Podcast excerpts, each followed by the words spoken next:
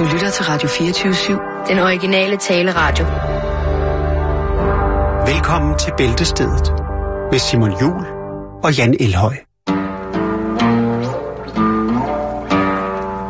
Come with me to the Casbah, my little one.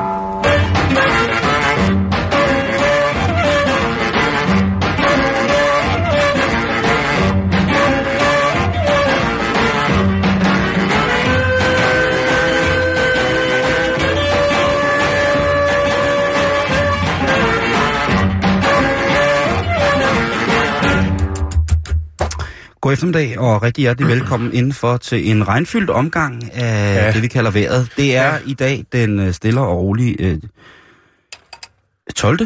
13. er det sgu i dag. Ja, det er den 13. Det var den 12. i går, der var 12 dages julegård. Ja, ja, til flyvende om halvt. Og det er jo tirsdag, ja, men det. Fordi det er julemåneden.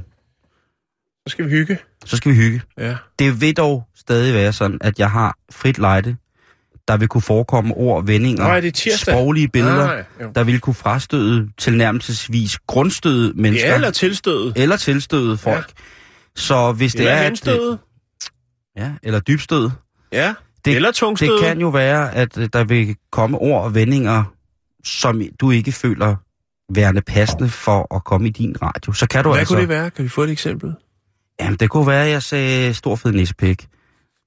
Og det er der måske nogen, der synes, det er fuldstændig forkasteligt. Og hvis det er sådan, at du ligger... Det kan også være nogen, der tænker, ja, det har han egentlig ret i. Og lige præcis. Så der er plads til alle. Jeg vil foreslå, hvis du ikke kan finde indre ro med det store billede af nissefars skinnende juleglans på spidsen af den røde hævner. Jamen ved du hvad? Altså slægtstokken. Lige præcis. Så er der altså masser af muligheder for podcasts her på selv samme station af nogle af de fremragende programmer, vores tilstedeværende dejlige kollegaer. Der er en mangfoldig vægt. Der er rigtig mange interessante programmer, og det synes jeg, I skulle kigge lidt dybere i lidt senere på dagen. Men nu, mine damer og herrer, så skal I nyde godt af det her dejlige program, vi har stablet sammen, der hedder Bæltestedet. Må jeg godt lige starte med noget, Simon? Ja, det synes jeg. Fordi jeg har faktisk købt en julegave til os. Er det rigtigt? Ja, den var faktisk gratis, men PostNord, de vil godt have, at man betaler lidt penge for at få bragt sine varer. Måske ikke altid til tiden, men ved du hvad? Vi skal faktisk først bruge vores julegave i starten af det nye år. Okay. Jeg har nemlig sendt Helge via Mobile Pay 35 kroner, og så får vi tilsendt den der Thomas Eje rejseguide-video VHS fra Tjæreborg. Hvor er det godt. Og så skal vi have klippet nogle gode rejsefif, og det tænker jeg, det var perfekt, fordi når vi kommer ind i det nye år, så skal så er det ja, eller sommerferien. Eller vi kigger mod sommerferien, vi kigger mod ferierne, og så er vi klar med et selvfølgelig samarbejde med Tjæreborg, men også med Zomazai, er vi klar med et par rigtig gode inputs til, hvor rejsen skal gå hen. Godt nok så er VHS-filmen fra 96, tror jeg det var, men hey, feriemålene, de er stadigvæk super attraktive. Lige præcis, ja. Men Simon, vi skal også starte med en anden gave. Det skal vi. For vi har fået en gave fra en eller flere lyttere. Ja. Det er en meget, meget stor kasse med rødt bånd om. Ja, det er det godt nok. Den er da... det er fantastisk. Når vi kan... Altså, tænk, er der nogen, der gider sende os gaver? Og ved du hvad, jeg skal til jer lytter, der gør det her, ikke? Jeg vil bare sige, at jeg ved ikke, om I selv er klar over det, men det er en stor hjælp til for mig at komme i julestemning. Jeg kommer tættere på at være i julestemning, men nej, hvor er den flot. Jan, vil du ikke pakke op? Jo, det vil jeg, fordi jeg er jo også handicappet. Ja, du har skåret dig på en citron. Jeg har fået 4 sting på grund af en citron. Det skal vi arbejde lidt på en historie, Simon. Det lyder ikke, ikke så hardcore. Jamen, det er ikke hardcore, Jan. Det er det sgu ikke. Nå. Ja, jeg går lige i gang. Jan er altså nu ved at rive det meget, meget fint påsatte røde gavebånd af den store papkasse. Og nu åbner jeg. Og nu åbner han. Nå, en hund. Nej. Der er en masse fyldpapir. Ja. Sjum. Og der bliver altså taget op. Og jeg kan se på Jans ansigt allerede nu, at der altså er stor glæde at finde. Og spore. Dansk Vincenter. Yes. Først og fremmest tak for et fantastisk program. Det er altid en fornøjelse at være med på at lytte i jeres skønne univers. Jeg sender en lille julegave, dansk produceret vin fra Avedøre. Der er jeg cyklet forbi mange gange. Ja. En lækker, fadlæret rødvin til julemiddagen, og en fræk museerende vin til at fejre nytår. Yes! Til at fejre nytår med. Jeg ønsker jer og hele holdet bag Bæltestedet. Det er dig, Jakes! Glædelig jul og et fantastisk nytår. Og det er fra Miriam Sandra. Asirioto. Hun er vinbonde. Der har jeg cyklet forbi så mange gange. Der er hun. Der går hun simpelthen med hunden ude ved vinrakker. Der har jeg simpelthen cyklet forbi så mange gange og tænkt, det er da derinde, de laver vin. Og nu har vi fået det simpelthen. Prøv lige se her. Nej, ja. Du skal nok også få lov at få en flaske Jakes eller to. Nej, hvor er det fantastisk. Altså. Og det er en 2011. Kan du læse, hvad der står på? Det er jo Jan... Dansk regionalvin. Ja, Region Sjælland. Hvor er det sejt. Det er jo sådan... Jeg har altid drømt om det, at smage dansk vintimer, og nu kommer det til at ske. Ja. Og så er det jul, jeg er julestemning. Og der er jo altså ingen grund til ikke at kunne sætte dansk vin på sit bord her til jul. Hvis vi endelig skal slå et slag, og det skal vi. Vi skal slå et slag, Jan, i den her... Du har snakket godt om dansk kirsebærvin, var det ikke sådan? Ja, det har jeg i hvert fald, men der er rigtig, rigtig mange producenter af dansk vin ude omkring i landet. Nej. Så jeg ved selvfølgelig godt, der... Er vi godt med sådan på verdensplan, Simon? Nej, det er vi jo ikke. På så vis ikke.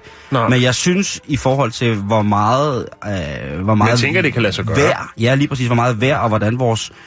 jord er, og hvilke droger vi ligesom har mulighed for at dyrke til, eller kultivere ligesom til dansk vin, så vil jeg sige, at det her, det er jo ude fra Dansk Vincenter, som jo altså har slået sig på det mærke, som hedder Nordlund.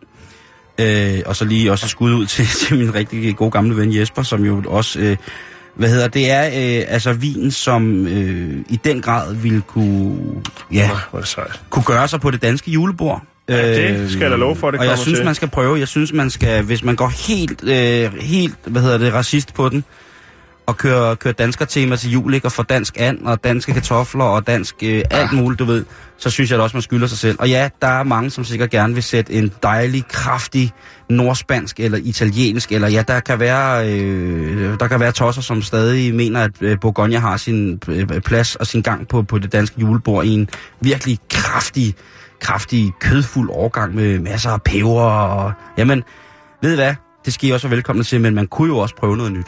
Og det er bare... Og der vil jeg sige, at... Hvad jeg vil sige? Nej. Jeg vil sige, køb dansk, sig nej til udenlandsk.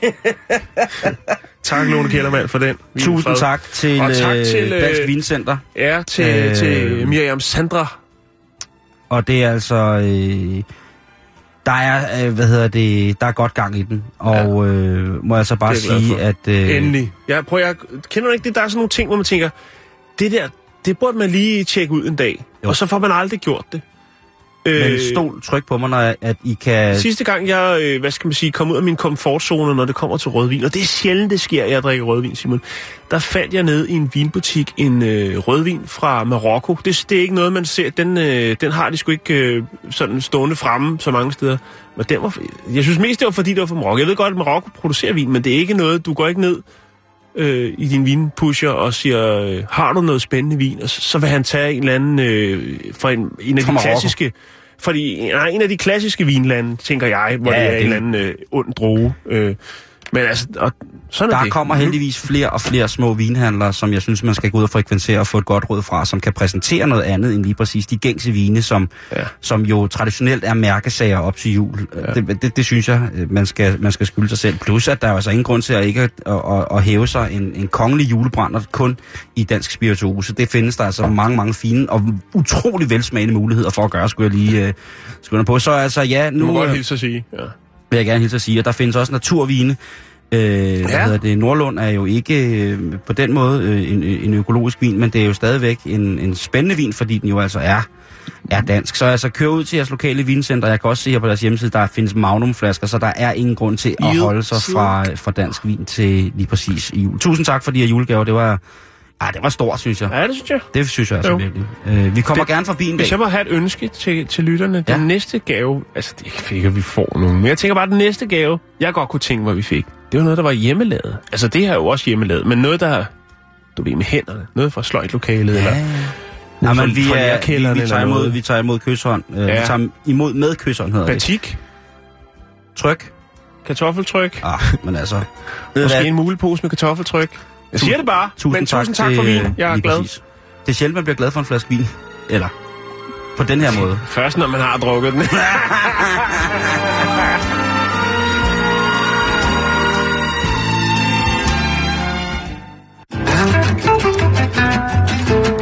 Røde pølser er nærmest symbolet for Danmark.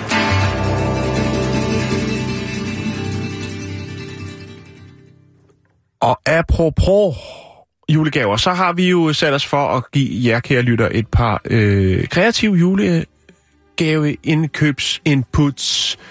Og vi går på jagt på de forskellige salgssider, der findes. Hovedsageligt Gul og Gratis og Den Blå Avis. Og ja. Jeg har taget mig en del af Den Blå Avis, og jeg ved, du har et lunt øje til Gul og Gratis. Det har jeg den. Vil du have lov til at starte? Ja, det vil jeg gerne. Ja. Og det er, hvis der er nogen, der går og savner en italiener derhjemme.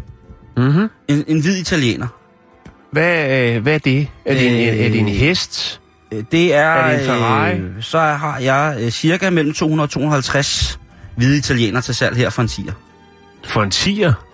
Det er høns, og det er høns. Økologiske hvide italienere.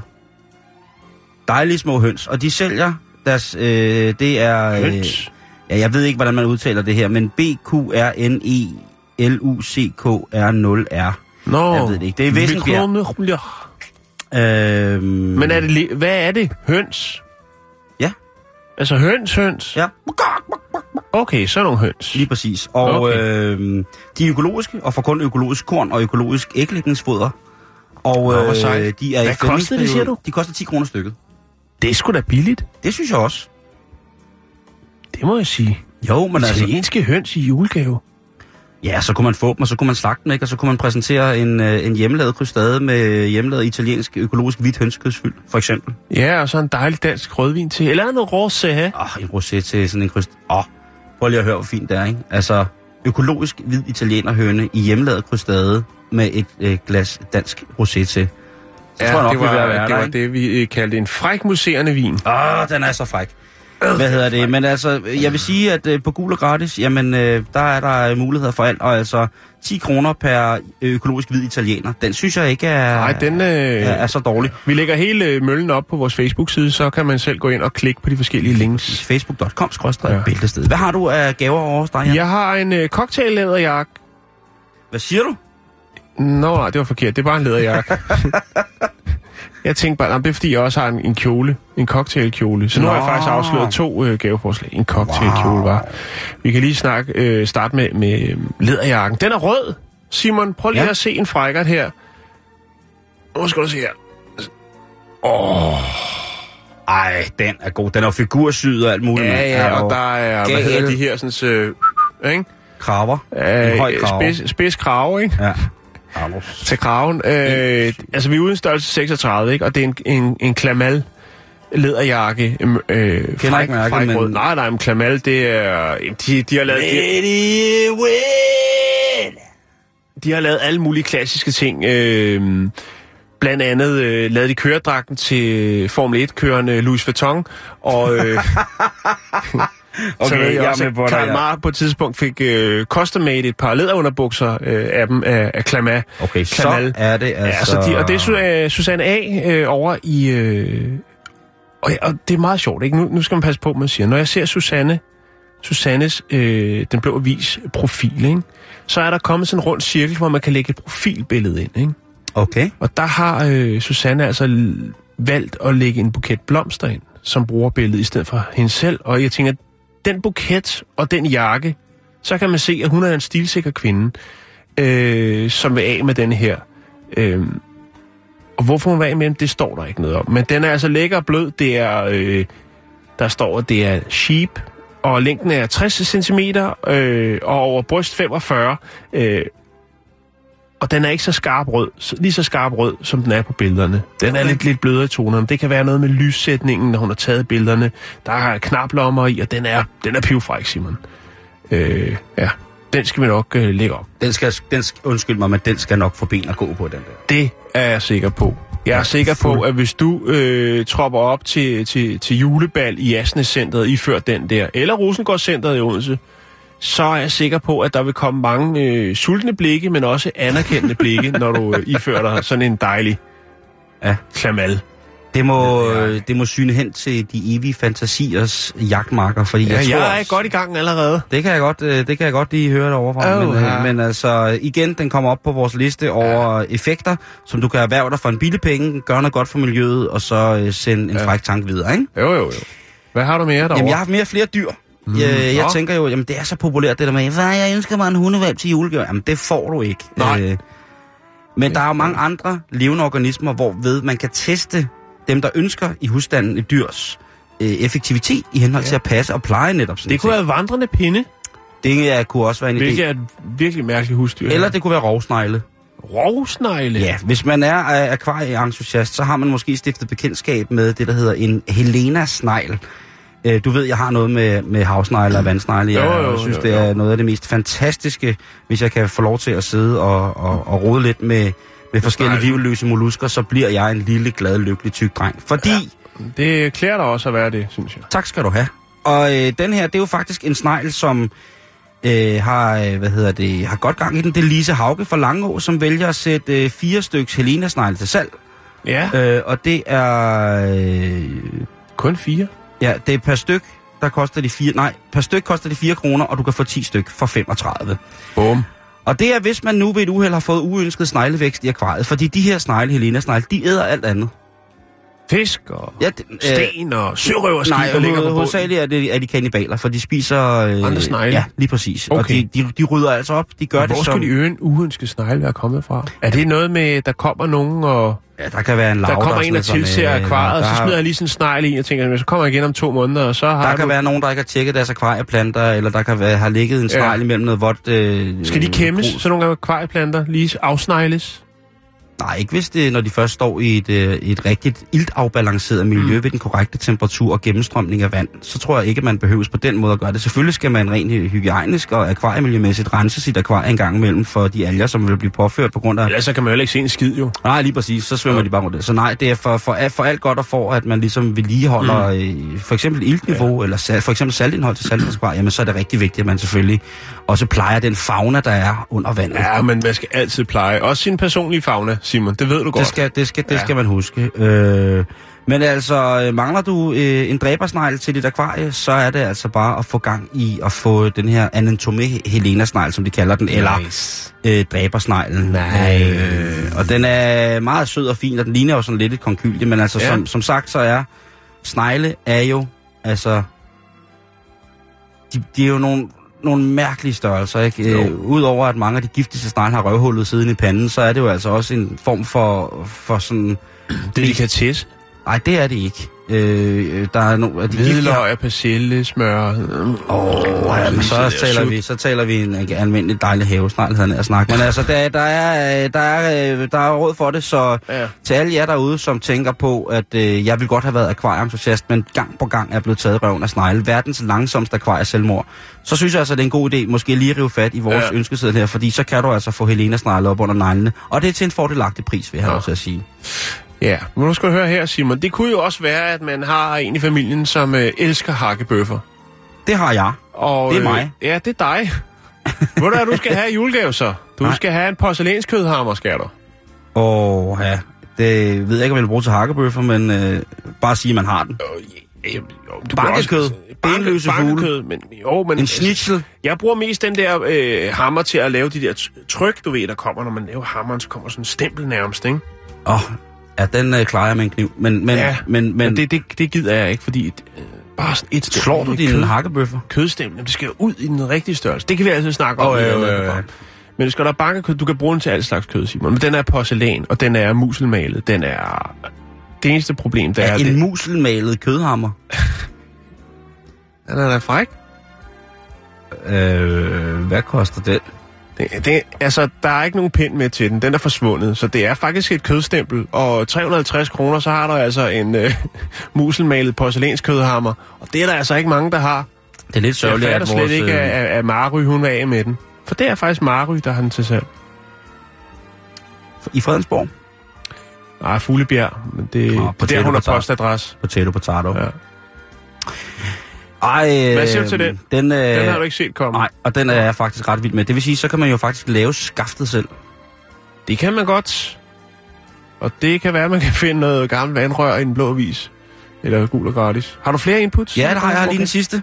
Og igen så er vi i naturen, Jan, fordi jeg synes også, at naturen fortjener at blive givet væk i løbet af den her forestående højtid. Og jeg har her et 4-6 meter højt blodblommetræ. Ja, blodblomme. Eller det kan det blive. Det kan blive til blodblommetræ. Og så kan det blive 2-3 meter bredt. Og så får det små purpurrøde bær. Og det er altså en, som vil bringe træer ud, som man kan plante. Og jeg synes altså, at blodblommer er sådan en fin ting. Nu er blodblommer jo ikke som sådan en blomme. Det er nok mere det, som vi vil kalde mirabeller i virkeligheden. Men, det er helvede her i haven. Siger det bare. Ja, hvis man ikke gider samle op, så kan det godt blive, så kan der godt lugte en lille smule mærkeligt i løbet af løvfald. Men de er så kønne, når de blomstrer, de træer. Kan du huske dengang, jeg boede ude på Islands Brygge, Simon? Ja, det kan jeg. Hvor jeg havde det store virabella-træ, som lige ud fra mit soveværelsesvindue hvert forår, når vi lå derinde og puttede, så blomstrede det. Ja, det gjorde vi ikke. Det var dejlige tider, Simon.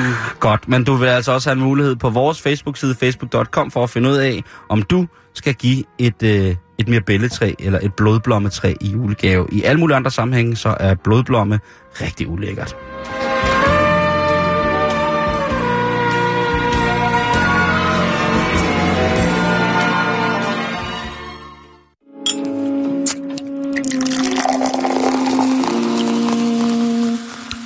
Jeg vil godt have lov til at starte. Det synes jeg, du skal. Ja, og den her, den går ud til dig, Simon. Går den ud til mig? Ja, fordi du skal vel på et eller andet tidspunkt også have et nyt pas, tænker jeg. Mm-mm. Nej, det bruger du ikke mere. Jo, jeg har lige fået lavet nyt. Nå. Jeg fik lige lavet... ja, det er en lang historie, men jeg havde nogle stempler fra nogle steder i Afrika, og det er bare mærkeligt nogle andre steder i verden. Så jeg fik lige lavet et nyt pas. De troede, du var terrorist? Det ved jeg ikke, hvad de troede. Nej. Nej, måske. Hvordan foregik det, Simon? Med pasbilledet, tænker jeg. Var du inde et sted? Jeg gik op et på... Et godkendt sted? Ja, jeg gik på Frederiksbrons rådhus. Der har jeg også været. Og der forladet billeder. Der trykkede jeg på en knap, hvor der stod pas og kørekort. Og så gik jeg hen til en sød herre, der sad ved et bord. Så fik han mit gamle pas, og så lavede han et hul i det med en hulmaskine. Ja. Så tog han et billede, og vupti, en uge efter, så havde jeg i postkassen et nyt pas. Så det har været... Det er service. Det er, man prøv at høre, altså, det er fantastisk service. Der er jo, hen over de sidste par år, der er blevet justeret lidt på reglerne, så skulle man lukke mund, og man skulle kunne se det ene øre, og så videre, så videre. Der bliver hele tiden lavet nye regler. Ja, sikkerheden skal være i top. Der er meget at gå efter der. Men Simon, grunden til at spørge, det er fordi, at vi skal smutte til New Zealand. Her bor der en herre, der hedder Richard Lee. Og det er jo tit med folk, der hedder Lee til efternavn, at de jo er af asiatisk herkomst. Og det er Richard Lee også. Og han skulle have lavet nyt pas, Simon. Mm-hmm. Og dernede, der er det jo så smart. Ja, det kommer nok også her. Der kan man lave det online. Man fylder alle sine data ind, og så sender man et billede ind. Og det kan man jo også i Danmark, jo. Ja, men i New Zealand, der er de langt foran, fordi der har de nemlig en computer, som står for det hele, Simon. Og den kan også se, om dit billede er godt nok til, at det kan blive et pasfoto. Okay. Det kunne det så ikke for Richard Lee. Han prøvede flere gange, Simon. Men de ville ikke godkende hans billede, fordi at computeren registrerede ham som havende lukkede øjne. Og det har vi snakket om før med dine øjne, Simon. Ja. Jeg har mega små øjne, jo. Ja. Jeg har jo, altså det er jo bare sådan nogle, det er ligesom om der er nogen, der har taget en fodbold, og så sat 2 streger med en hoppekniv midt i det hele.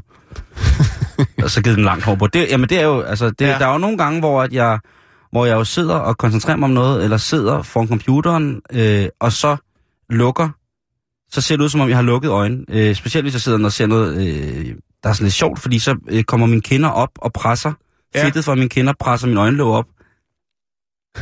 Ja. Så hvis jeg smiler meget, for eksempel... Så smiler dine øjne også? Så smiler mine øjne ved at lukke. Ja, det er ret sødt, faktisk. Ja, enten det, eller så opfatter folk det som arrogant, og så bliver jeg dræbt. Ja, men Richard Lee, han kunne åbenbart have siddet og fedtet med det her.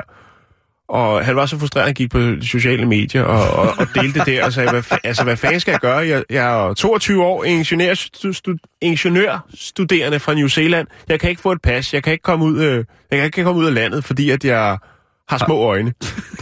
Og folk synes jo, det var rigtig sjovt og altså komisk, fordi vi har alt det her med, jamen, den moderne teknologi, alt kan lade sig gøre, og alt du ved. Nå, men det, som han så gjorde, det var så, at han så lige gik en tur i Photoshop og lavede det her, eller Photoshop, han fandt i hvert fald en app, hvor han lige kunne lave sine øjne større. Snapchat? Og så sagde han, det kan godt være Snapchat, så sagde han, jeg håber, de accepterer det her billede. Og der har han altså lavet sine øjne kæmpe, kæmpe store. Den tog selvfølgelig heller ikke det, den computeren kunne også godt regne ud, og her var altså nogle uregelmæssigheder i ansigtsudtrykket, nå, trods alt. Den er racist. Øjne så store. Ja, det synes jeg også. Vi har talt om det før, Jan, det der med, at i Asien, der er... Det var 9 forsøg, Simon. 9 forsøg skulle der til, før han fik godtaget sit billede. Og jeg tænker, i bund og grund, så skulle han vel bare have haft et chok. Altså sådan, så øjnene lige som var poppet op. Så kunne de kan ikke blive større. Jeg kan også godt føle, at jeg spærer øjnene op. Jeg har prøvet at spære øjnene op. Der er lidt forskel. Men der er ikke meget at give af, nej, vel? Der er ikke meget at give, og jeg har jo været udsat for fotografer, som siger, kan du ikke prøve at åbne øjnene lidt mere? Og så siger jeg, skal du være fræk? Hvor jeg siger, prøv at jeg står altså helt Clockwork Orange med tændstikker op under øjnene og prøver at hive de der små sprækker op. Jeg har små stramme øjne, og det er jeg glad for på mange punkter. Vi havde jo den her... Har du nogensinde fået en flue i øjet? Ja. Okay, det har jeg kan jo lade sig gøre. Ja, jeg har fået alt i øjnene, Jan. Der var... Ja, bællager, røde læderjakker. En af de aller mest normale plastiske korrigeringer, ansigtsmæssigt kosmetisk, i Asien, er jo for kvinder at få fjernet noget af deres øjenlåg, så de får større øjne. Ja, Gangnam-style. Nej, sig har ikke på den måde. Nej, men det er der i området, det er det kvarter, at det sker. Det er faktisk over det hele. Det er jo, altså, Korea er det land i verden, som foretager flest kirurgiske korrektioner i ansigtet. Mm. Og mange af de folk, der kommer dertil, det er jo kinesere. Det vil så sige nu, at kineserne er jo ikke så uvakse ved havelåne, at de kan se, at de bliver nødt til at skabe mulighed for sig selv. Det vil sige, at mange koreanske plastikkirurger nu får lov til at arbejde i Kina for penge, som åbenbart er rigtig mange, når det kommer til lige præcis sådan et ansigtsindgreb i fjes, som man skal sige, hvor de lige går til. Jeg ved ikke. Jeg synes jo, hvis det er noget, som folk har lyst til, så skal de gøre det. Men jeg synes stadig for meget Botox er uhyggeligt. Det skal jeg altså lige vende mig til. Jeg kan, de mennesker, der er inde bagved alle de søde maver. Jeg så lige en ny film med Madonna, det der sådan, med ham. Duden, der kører rundt, hvor de så synger i bilen. Jeg kan ikke huske, hvad det er. Carpool Karaoke. Ja, og der så jeg lige Madonna, hun var med. Er det stået af? Hun var godt nok stram i hovedet. Altså, hold da op. Men hun lignede alle de andre. Jeg synes altid, hun har været så køn. Jeg synes, hun har været så lækker. Ja, hun var en køn pige fast. Ja, det Like Virgin der var hun, ja. Nej, men for lige at slutte historien af, Simon, så skulle der altså 9 gange til, før at det ligesom... Han har ingen hard feelings, som han skriver. Altså, han er ikke ked af det. Han kunne godt have trukket racistkort og alt muligt andet. Men det er selvfølgelig klart måske, hvis man... Det softwarefirma, som har lavet den her sådan ting, at de måske lige fremover, altså, lige skal tænke, jamen, der er altså nogen, som ikke har mulighed for at åbne øjnene så meget, som de mener, der skal til, ikke? I sådan, ja. Jamen, det er svært. Det er svært, men sådan er det, Simon. Det er jo ny teknologi, og den skal nok lige færdigudvikles, før man ligesom, i hvert fald det firma, bevæger sig ind på det asiatiske marked. Men mindre selvfølgelig, at de laver et stykke software specielt egnet til det asiatiske marked. Hvis jeg skal være helt ærlig, så tror jeg måske, at det er et asiatisk firma, som har produceret den algoritme, som skal bruges til ligesom at ansigtsgenkende, når det er, at man elektronisk prøver at scanne sådan et billede. Det kunne jeg godt forestille mig. Det kunne godt være, men så skal de skulle lige... så kunne de godt have prøvekørt den på nogle asiater også, i stedet for bare lige at hive en kaukas ind og så sige, prøv mester, blink lige til det her kamera, og så ser vi, om den går igennem. Ja, de kunne lige have taget et håndspejl, som man siger, ikke? Ja.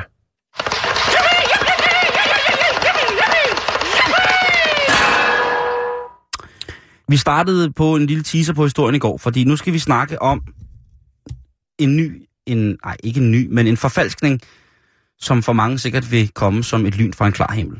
Det var det med whisky. Lige præcis. Vi skal en tur til Skotland. Vi skal helt op under kilten, du, og så skal der altså rykkes igennem. Fordi at en række falske whiskyer er netop nu blevet afsløret. Og det er jo sådan med whisky, at det kan man jo samle på fuldstændig lige fod, som man kan samle på kunst, eller på bøger, eller... Der er noget fuldstændig vanvittigt ved at eje et stykke håndværk, som meget whisky er, som har den alder, som har en virkelig, virkelig høj alder. Mm. Og personligt er jeg ikke den store whiskymand, det diskuterede vi også i går. Jeg er nok mere en blended whisky, og så er der også sikkert mange, der vil sige, at det har intet med whisky at gøre. Og det vil jeg jo nu mene. Men i hvert fald, så er der blevet, som sagt, skabt en del krusninger i overfladen på farvandet i whiskymiljøet. Fordi en er der brødende kar? Ja, en flaske Laphroaig fra 1903 med en estimeret pris på lige knap 1 million kroner. Måske en af de allerældste whiskyer fra, Islay-destilleriet, som er et meget, meget kendt klassisk destilleri. Og udover det, en meget, meget sjælden Macallan. Ja, til en værdi af 5 millioner og 2,5 millioner er blandt de whiskyer, som er blevet fundet i det her forfærdelige jagt på falske whiskyer. Og i alt er der blevet fundet for lige knap 9 millioner kroner falske whiskyer. Hvordan estimerer man prisen på falske whiskyer? Altså salgsprisen, eller... Nej, de er jo blevet solgt til de priser. Okay. Hvis det var det originale materiale, der var i, så ville prisen have været det her.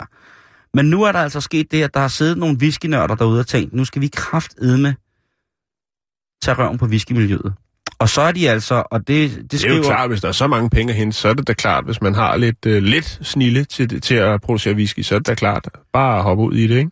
En whiskykondensør her, ikke navngiven, han havde mistanke om, at der var et eller andet galt. Og det var altså en mand med en anselig whiskysamling, og dermed også et anseligt kendskab til lige præcis, hvordan den helt præcise smag, eller der er sikkert en eller anden helt fuldstændig særegen nuance, som ved afsmagning på de her produkter tilkendegiver sig og er fuldstændig unik for lige præcis en årgang 1903. Og ikke andet prisen. Det er jo unik. Men det er jo det, hvis det mirakuløse og magiske ved den her whisky skal indfries, så bliver det jo også nødt til at være originalen. Så skal det ikke være noget, som er kommet bag på. En Ferrari 250 GTO bliver heller ikke en Ferrari 250 GTO original af at være en replika. Den kan være flot, og den kan være dejlig. Den kan have nogle af de samme køreegenskaber. Den kan være på alle mulige måder identisk med det køretøj, som den er lavet efter. Men den er lavet efter noget. Det er ikke den originale. Lad os bare sige det, som det er. De her whiskyer kom under kyndig smagning, kom under kyndig tunge, eller over kyndig tunge, kan man vel sige, hos ham her, kondisøren. Og han siger så på, at vi bliver nødt til at finde ud af det her, fordi der er et eller andet, der ikke stemmer overens. Og det gjorde altså, at Universitetet i Oxford blev smidt ind i det her. Og deres afdeling, hvor man ligesom kan datere ting, blandt andet via forskellige kulstofanalyser, blev rodet ind i det her. Og deres smagshistoriske fakultet, hvis man kan oversætte det til det, var inde over. Og i det hele taget fødevarekemiske kloge hoveder kom med i det her projekt. Og bum, Jan, så fandt de ud af, altså de her whiskyer, som skulle have været over 100 år gamle, i virkeligheden nok mest, eller højst sandsynligt var lavet et sted mellem 2007 og 2009. Og så stod der jo altså nogle whiskykondensører med håret i postkassen og tænkte, okay, så meget for The Angel Share. Jeg er blevet knippet, og jeg har ikke nogen mulighed for at gøre det her godt igen. Andet end, at de selvfølgelig måtte finde ud af, hvor at det her ligesom kom fra. Hvem har så dygtig en næse, kombineret med en tunge og et håndelag, der gør, at de kan ramme lige præcis det her så utroligt? Fordi der var rigtig mange kondensører, som havde smagt de her originale whiskyer, de her millionkronersflasker whiskyer, som ikke råbte vagt i gevær, og ikke sagde, jamen han har jo ikke noget tøj på. Så kan man jo tvivle på deres... Ja, ikke? Men det, som der kommer ud igennem, det der kommer ud af de her mennesker, som så ligesom, hvis navn er blevet sølet til i forhold til, at det er deres brand, der ligesom bliver brugt til at værdisætte de her fantastiske whiskyer, jamen de siger jo altså, at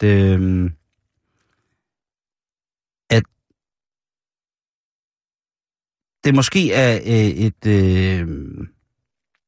et firma, der hedder Maggie's, som har en meget prominent hollandsk samler af Laphroaig, som måske har været inde over at prøve at dele lidt ud af sine dyredråber, således at de kunne syntetisere og genskabe de her smagsnuancer og lige præcis den her whisky. Og som du selv siger, altså, hvis der er så mange penge i det, så er det måske det. På hjemmesiden, der hedder Rare Whisky 101, så er der en lang artikel omkring, hvordan folk begynder at investere i de her whiskyer, og hvorfor det er blevet så vanvittigt. Det har jo altid været en fin ting at have en god whisky stående. Min kære fader er meget, meget glad for whisky, for eksempel, og har ikke en stor samling, men han har nogen, han godt kan lide, sådan et par flasker, som han så går og nipper til en gang imellem. Men det er ikke en investering. Det, som de siger på den her hjemmeside, det er altså, at hvis man skal være fuldstændig sikker, man skal aldrig nogensinde tage nogen chancer. Med sjældne, gamle, antikke whiskyer. Altså, når de koster de priser, ikke, så spurgte man også lige offer på at få sendt den et sted hen, hvor der lige kan blive lavet en analyse på, om det er den rigtige, man har købt. Og det er jo også en af de store spørgsmål, der flager rundt inde på whiskyforumerne. Ikke? De her lidt halvfulde tosser, der sidder derude med whiskysmagsløgene fuldstændig pumpet op til lir. De sidder jo netop og siger det her med, at der skal findes en måde, hvorved at man kan analysere nærmest på stående fod, om det produkt, som man gerne vil betale for, er af den standard, som prisen ligesom er given. Og det synes jeg er helt okay. Det synes jeg er helt okay, fordi jeg synes da, det må da være det mest latterlige. Altså, det er ligesom de der kitcars, Jan, hvor man kan købe en gammel Opel Corsa, og så kan du købe en Ferrari kitcar, så kan du få den til at ligne noget, der minder om en Ferrari, men det bliver jo aldrig nogensinde. Så jeg synes, jeg vil til alle jer, vi ved jo, vi har rigtig mange lyttere, som er whisky-kondisørs, og som går meget op i det. Og til alle jer, der sidder derude, jamen altså ikke for at skyde blå i øjnene på nogen måde, eller skår i whiskyglasset. Jeg synes bare, at tjek nu, hvis I har en god whisky stående, ikke? Fordi den kan jo smage godt. Men lad os få alle, og det kan godt være, at det er en lille smule vigilant, men jeg synes godt, at hvis man har på fornemmelsen, at man har fået en falsk whisky, så må man godt spørge nettet til råds, og man må utrolig gerne bruge vores hjemmeside, hvis der er nogen af jer, der sidder derude, som er kondisørs, som vil i kontakt med andre kondisørs, smække noget op på vores hjemmeside, facebook.com/Bæltestedet, hvis det er, at I mener, at I er blevet vildledt ud i købet af whisky, og måske endda til en investering, hvor det har kostet mere, end hvad godt er. Jeg købte sådan en Captain Morgan nede i Netto. Jeg synes sgu, den smager lidt mærkeligt. Er der nogen, der kan fortælle mig, om det er den rigtige? Jeg synes, til prisen er den ikke det værd. Jeg mener, 110 kroner. Jamen, det er fordi, det er Rom, min ven. Nå, for fanden!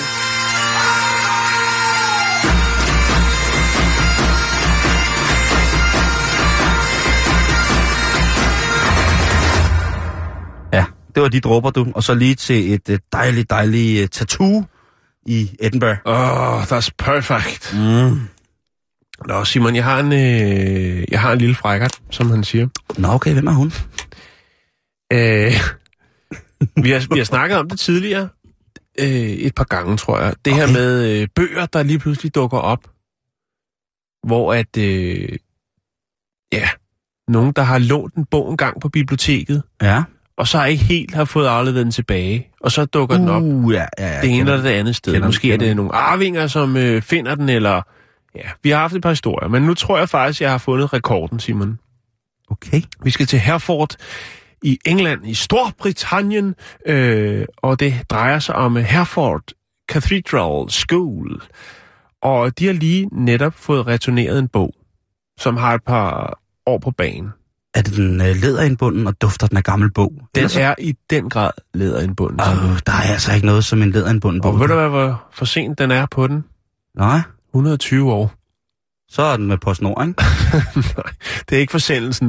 Nå. Der er en, der har glemt at aflevere den tilbage.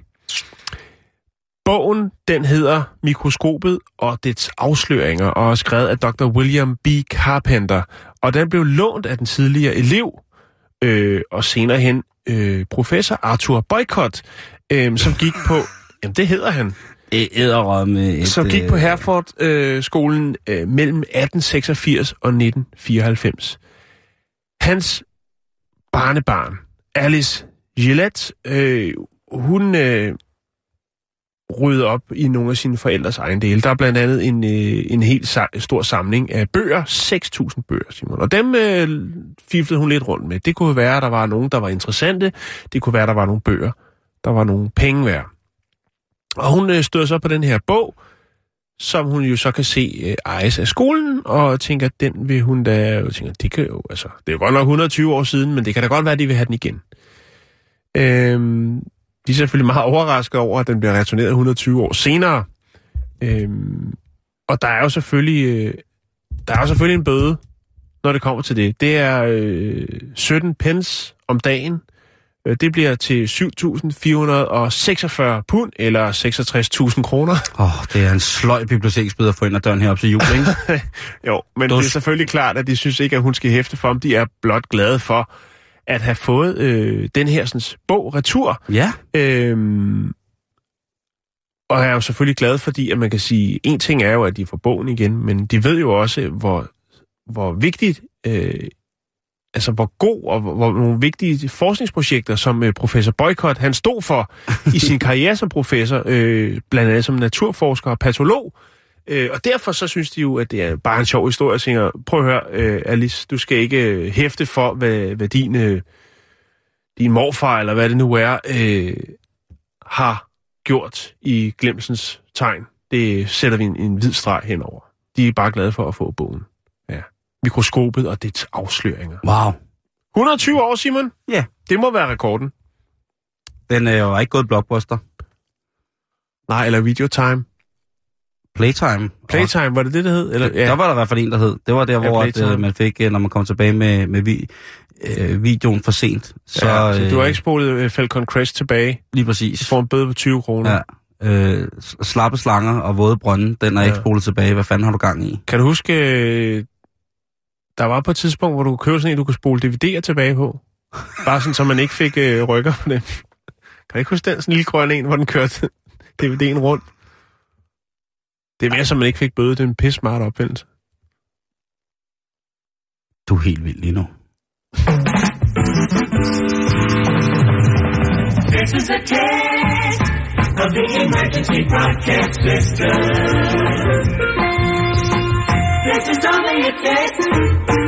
Den er her, Simon. Må se. Den der. DVD Rewind. Hold kæft, noget lort. Den findes. Ja. Er det mig, eller skal man ikke spole DVD'er tilbage? Nu bliver jeg helt i tvivl. Det skal man ikke, Simon. Men du kan købe den endnu, hvis det nu er. Vi skal snakke om noget meget alvorligt nu. Jakes, har du kirkemusik til mig? Nå. Ja, det er meget alvorligt nu, Jan. Og det er noget, vi skal tænke over her i julen. Fordi julen er jo en af de... årstider, som bliver beskyldt utrolig meget for, at det her, vi tager utrolig meget på, og vi bliver fede til januar. Det er jo for så vidt sikkert bærende på et gran af sandhed, men ikke mere end, at det nok er de resterende 11 måneder, hvor at vi har forfærdelige forplejningsvaner, der gør, at vi tillægger os og en vis form for kropslig udvidelse. Og det er noget, vi skal tænke på, Jan. Hold da op. Det er noget, vi skal tænke på, fordi jeg læste en historie i går. Jeg læser jo næsten alt, hvad der bliver trykt på hele jorden. På nettet? Ja, på hele nettet. Om hvis der er noget i forhold til begravelser, hvis der er noget nyt... Var det ikke i går, vi havde en historie om ham, der havde stjålet en rustvogn fra et begravelsesfirma, som jo så var kun for dyr? Og køre rundt med en kat bagi. Ja, en brændende golden retriever, mens man lige... Og det blev ikke kremeret i bilen, Simon. Nå, okay. Det var bare min fantasi, der jeg tænker bare, det ville være vildt, hvis man direkte... Fordi du havde det, der hedder... den kører på... kremeringsdyr. Ja, den kører på brændet på dyrefedt, hvor du sagde det der med, I ringer, vi brænder.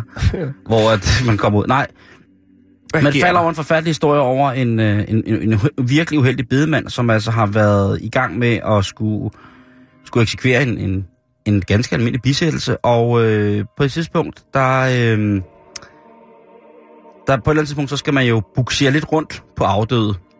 Ja. Og i det her tilfælde, så er der altså tale om, og det er jo noget, der er et verdensproblem, Jan. Det er jo sjovt, at det er et problem, men overdreven fedme.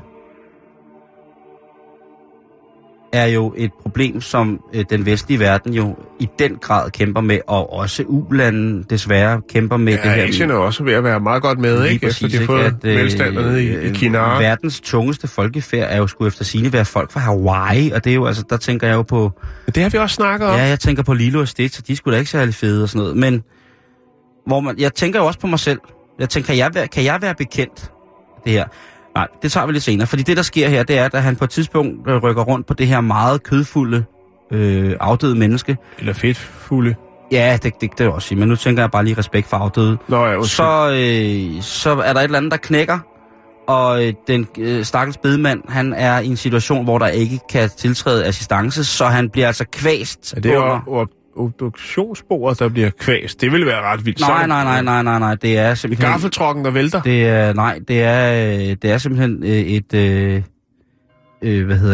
monteringsaggregat, man bruger til at få kister ind i selve rustvognen med. Okay. Som simpelthen må bukke under for den kraftige belastning. Og der sker der så det, at ja, han simpelthen taber kampen mod den døde, og på en eller anden måde får det.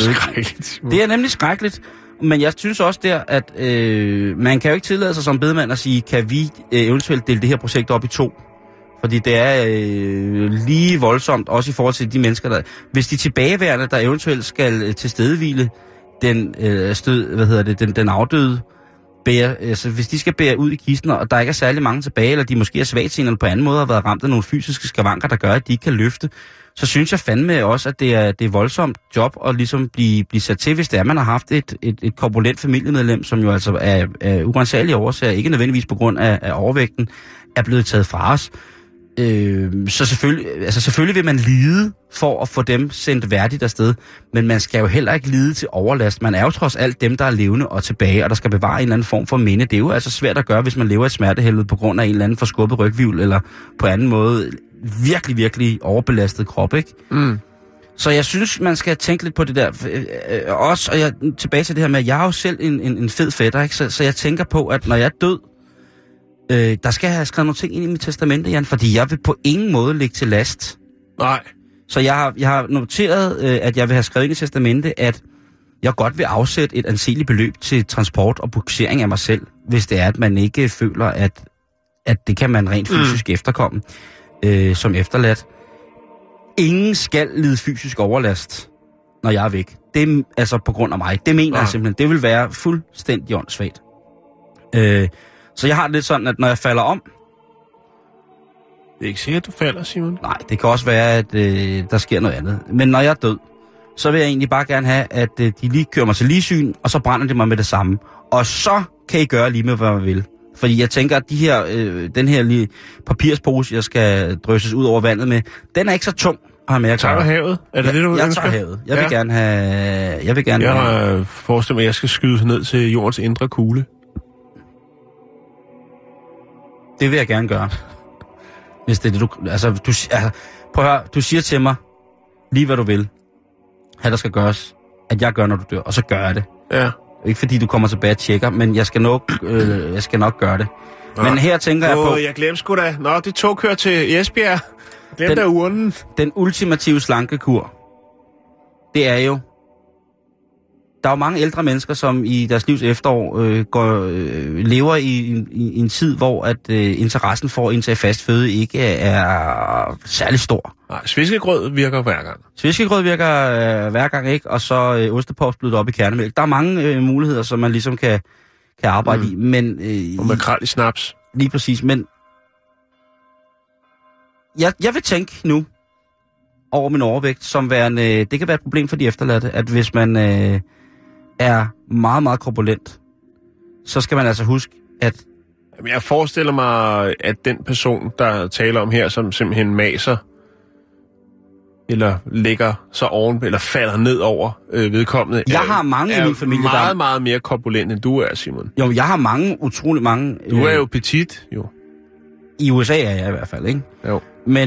Men jeg priser mig også lykkelig ved, at jeg har mange i min familie, som jeg da håber har tid til lige at kigge forbi den dag, hvor jeg skal bæres til vandet, som sagtens ville kunne bære det, men jeg gider bare ikke. Jeg gider ikke. Det er jo ligesom at invitere folk til flytning og så sige, prøv at høre, godt I kom. Her står min marmorseng. Mit marmorsarkofag skal lige ned i 3x34, fordi det skal jeg have med. Altså, jeg synes ikke, det er i orden. Så jeg tænker på det der med, at altså, så kunne man jo... vi kommer sikkert til et tidspunkt, hvor man jo kan tage en tablet, eller smøre lin ind i creme, så de skrumper eller et eller andet.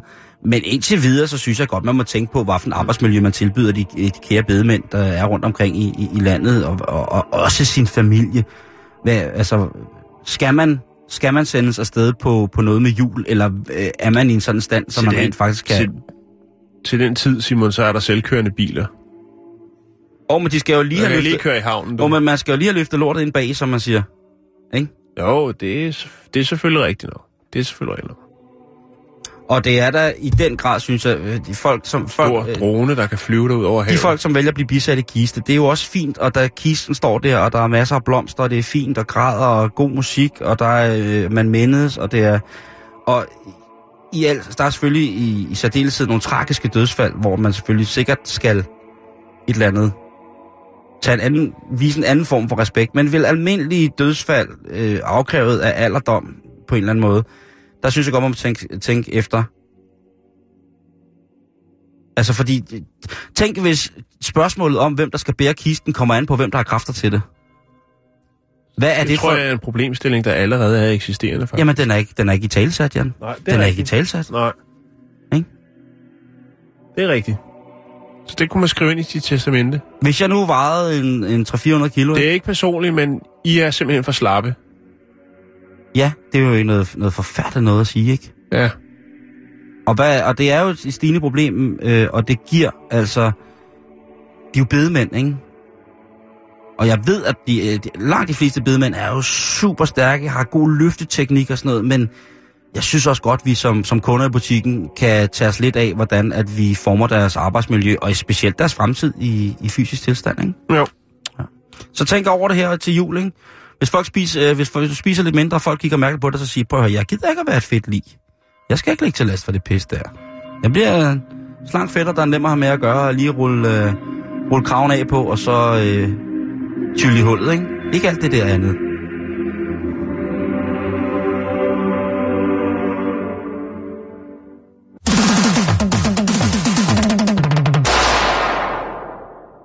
Vi har lige et par minutter tilbage. Skal jeg lige køre på en her, som jeg tænker er rigtig god, fordi det også er tirsdag, Jan, og vi har ikke... Okay. Og vi skal snakke om god gamle orgasme. Ja, okay. Orgasme Hansen, som bor nede på... vi skal snakke om, at der er en engelsk doktor, der hedder Dr. Diana Fleischmann, som er på universitetet i Portsmouth, og hun har altså iscenesat, havde han sagt, et forskningsprojekt, som redegør for noget, som alle har vidst i lige siden, at orgasmen blev opfundet. Og det er, at det er en af de bedste måder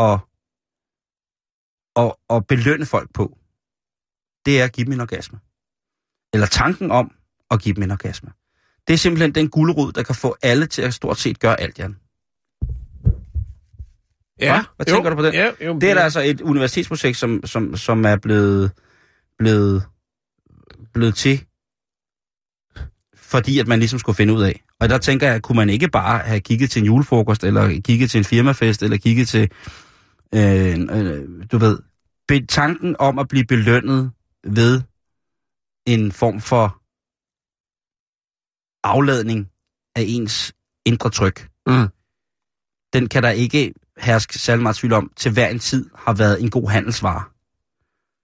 Når både kvinder og mænd på en eller anden måde har flyttet sig frem til et eller andet. Det også meget tæt op af verdens ældste erhverv, ikke? Det synes jeg. Ja. Og jeg bringer historien, fordi at det er jo julefrokost. Vi har julefrokost på radioen her på fredag. Ja, det har vi. Og det er der også sikkert mange andre, der har på deres arbejdspladser. Der tænker jeg, der kunne man måske lige kigge lidt rundt og se, fordi at valutaen... Om der skal handles? Jamen, præcis. Hun taler nemlig om, at inflationen i orgasmen, altså orgasmens værdi, i det her øje med, den er aldrig faldet. Nej, det tror jeg, hun har ret i. Og det tror jeg også, hun har fat i. Det er bare sjovt, at der skal et universitetsprojekt til at bekræfte de ting. Jo, men det Det er det, der skal til, Simon. Ellers så tror folk ikke på det. Hvis du bare havde siddet over en varm porter og sagt det der, så var der ikke nogen, der kunne relatere til det. Nej, det er rigtigt. Men lad os kigge på det. Kig på det til julefrokosten. Læg mærke til det. Ja. Hvem der sætter hvad ind på hvilke kontorer. Jo, bladguld eller orgasme. Lige præcis. Se om der er nogen, der får noget ud af det. Tak for i dag. Vi er på Bæltestedet, eller vi er på facebook.com. Bæltestedet. Nej. Det er rigtig flot. Vi er, hvis man vil se lidt af de forskellige ting, vi snakker om i programmet i dag, så skal man kigge forbi facebook.com/bæltestedet. Vi ses i morgen, eller lyttes. Det er en stor sag. En sag på international plan. Er det porno? Porno? Jeg vidste det!